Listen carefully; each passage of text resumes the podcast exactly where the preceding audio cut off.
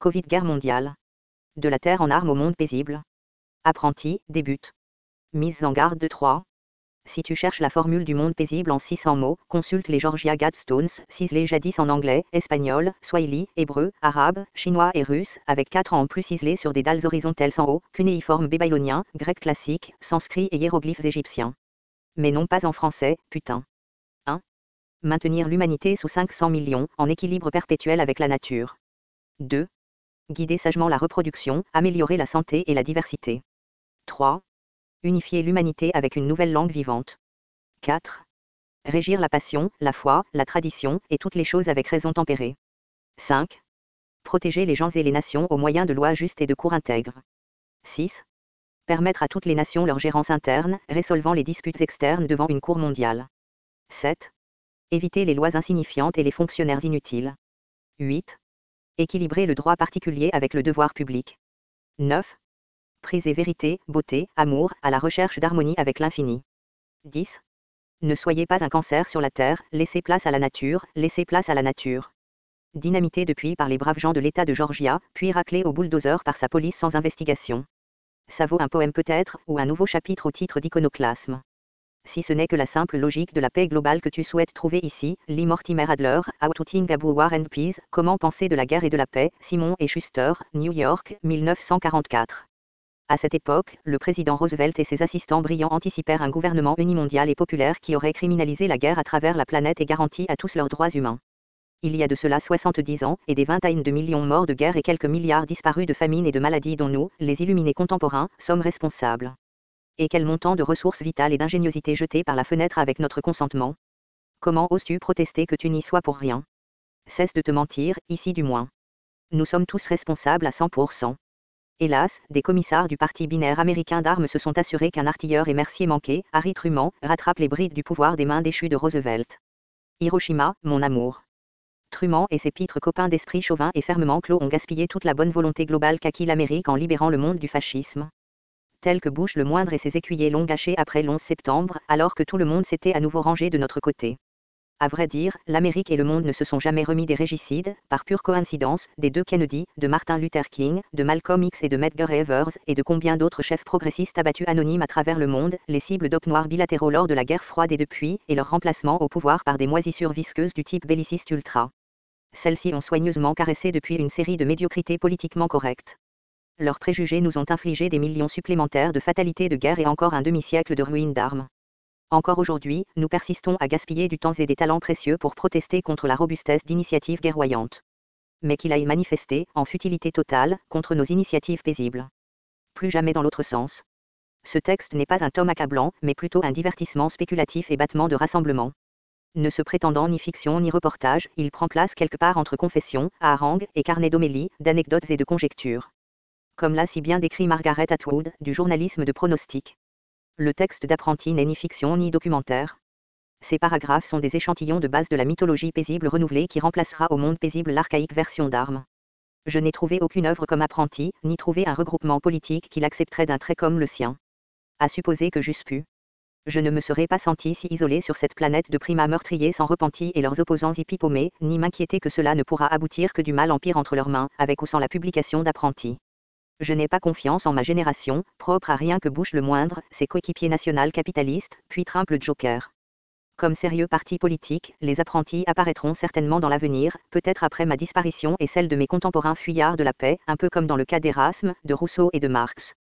Ainsi advient-il, qu'au-delà de la ligne imaginaire qui démarque le passé du présent, l'écrivain se trouve face à face avec la condition humaine, ce qu'il doit observer et comprendre aussi bien qu'il le peut, à laquelle il doit s'identifier, lui remettre la force de son souffle et la chaleur de son sang il doit tenter de la rendre dans la contexture de l'histoire vive qu'il compte interpréter pour ses lecteurs, pour que son effet soit aussi beau, simple et persuasif que possible. Ivo Andrić, Discours d'acceptation du prix Nobel de la littérature en 1961. Si l'humanité porte en elle une donnée éternelle, c'est bien cette hésitation tragique de l'homme qu'on appellera pour des siècles à venir un artiste, en face de l'œuvre qu'il ressent plus profondément que quiconque, qu'il admire comme personne, mais que seul au monde, il veut en même temps souterrainement détruire. Or, si le génie est une découverte, comprenons bien que ce soit sur cette découverte que se fonde la résurrection du passé. J'ai parlé, au début de ce discours, de ce qui pourrait être une renaissance, de ce qui pourrait être l'héritage d'une culture. Une culture renaît quand les hommes de génie, cherchant leur propre vérité, tirent du fond des siècles tout ce que ressembla jadis à cette vérité, même s'ils ne la connaissent pas. André Malraux, Les Conquérants, le livre de poche, compagnie Bernard Grasset, 1928, page 311 à 13. Le leader endosse toute notre confusion dans sa tentative de gravir en amont de la société, à la découverte d'une clairière qui puisse dévoiler la bonne voie. Là-bas, sur sa montagne imaginaire, il se tient solitaire, souffrant l'angoisse particulière de la liberté. Il nous observe dansant désemparé en bas et à mi-bravant la mortalité dans notre labyrinthe rassurante. Il peut constater une certaine confiance de notre part, perdue dans notre éternité terrestre. Mais comment parviendra-t-il à recueillir ses pensées, s'il ne peut obliger ni nous tous ni la structure elle-même de faire réplique à ses efforts? John Ralston Saul, Voltaire S.B.S. Sturbs, The Dictatorship of Reason in the West, Les bâtards de Voltaire, La dictature de la raison dans l'Occident, Vintage Press, à Division of Random House, 1991, page 469 admets les bribes d'apprenti que tu approuves, puis fais quelque chose de mieux. Renvoie ce que tu y trouves déconcertant, comme conjecture, oui-dire, hérésie, pseudo-science, ce que tu voudras. Si ce texte t'inspire une nouvelle notion, donne-moi des nouvelles. Je préférerais intercaler des idées neuves, pourvues bien sûr d'attributions adéquates, dans une nouvelle rédaction. Je serais peut-être permis de chroniquer cet effort vertueux, possiblement dans des chapitres subséquents de ce samizdat. Pourquoi les termes, utopiques et idéalistes, servent-ils à consigner nos meilleures valeurs au tas d'ordures? Depuis quand le chic réactionnaire a-t-il déclaré l'empathie pathétique et la compassion sans valeur? Nous pourrions débuter comme mauvais pratiquants du monde paisible, mais l'amour du bien circule dans nos veines. Aucune expression n'existe pour ce talent, qu'allotropisme. Quoiqu'il ne se laisse plus être ignoré. Qui sait, la réalisation du bien pourrait revenir à la mode, ce en dépit des ultimes efforts de ceux parmi nous les pires, de l'interdire et de le ridiculiser.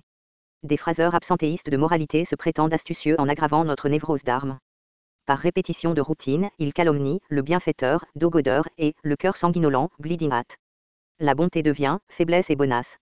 En dissimulant ainsi leur ignominie, ils promeuvent la terminologie obstinée de connivence réactionnaire et la mise en ligne d'arnaqueurs et d'hypocrites professionnels de correctitude politique à peine suffisante pour remplacer nos gérants légitimes. Chaque nouveau venu moins savoureux que son précédent. Des gens de talent et de génie sont chassés de la politique et du commentaire social, simplement abattus dans la rue sinon crucifiés par les médias, alors que leurs bourreaux se promeuvent l'un l'autre des réactionnaires ricaneurs se trahissent en se servant d'expressions dérogatoires, de politique correcte, woke, en éveil, antifa, ciste et culture d'annulation. Qui sont ces truands? Des maîtres de méchanceté. Des cœurs en silex. Est-ce que quelques cœurs pierreux exigent un petit saignement lubrifiant pour réoxygéner leur conscience morale en ligne plate? Après tant de tentatives, pourquoi ne bénéficions-nous pas du meilleur gouvernement possible? Étant donné l'ensemble de nos écoles, livres et professeurs, pourquoi manquons-nous des millions de maîtres et maîtresses paisibles enrichissant l'abondance qui est notre dû et chargeant le monde de technologies miraculeuses, de faune et de flore sacrées, d'amour courtois et de gentillesse aléatoire? Où sont passés les gérants paisibles qu'exige la dictature de compassion et la tyrannie de la conscience morale si l'on considérait le monde comme une grande académie, comment transformeront les apprentis La plupart de ces étudiants matriculent dans un aspect quelconque de la technologie d'armes, alors qu'un trop petit nombre se pourvoit d'une loque de paix? Alors que la machinerie de guerre broie son chemin ininterrompu, ses esclaves les plus dévoués sont les seuls permis de débattre son utilité en public. Presque personne ne peut dénommer les grands maîtres paisibles. Ces praticiens primaires furent des personnes peu prétentieuses, ces omnipraticiennes, aussi mal répertoriées dans l'histoire générale qu'elles ne le sont ici. Compare cette condition d'ignorance avec notre familiarité domiciliaire avec Jean Gican, Hitler et pareil maître de mutilation. Si le monde paisible était notre première priorité, et non la tuerie de masse, ce déficit d'apprentissage nous rendrait de graves incertitudes. Je n'ai eu aucun choix que d'écrire Into Languages, ce livre, ce livre entier et rien que lui. En fin de compte, je ne peux justifier ma présomption quant te signalant notre faillite morale sur la terre en armes et notre avidité tacite pour le monde paisible, l'ultime passion tabou. Commentaire Marc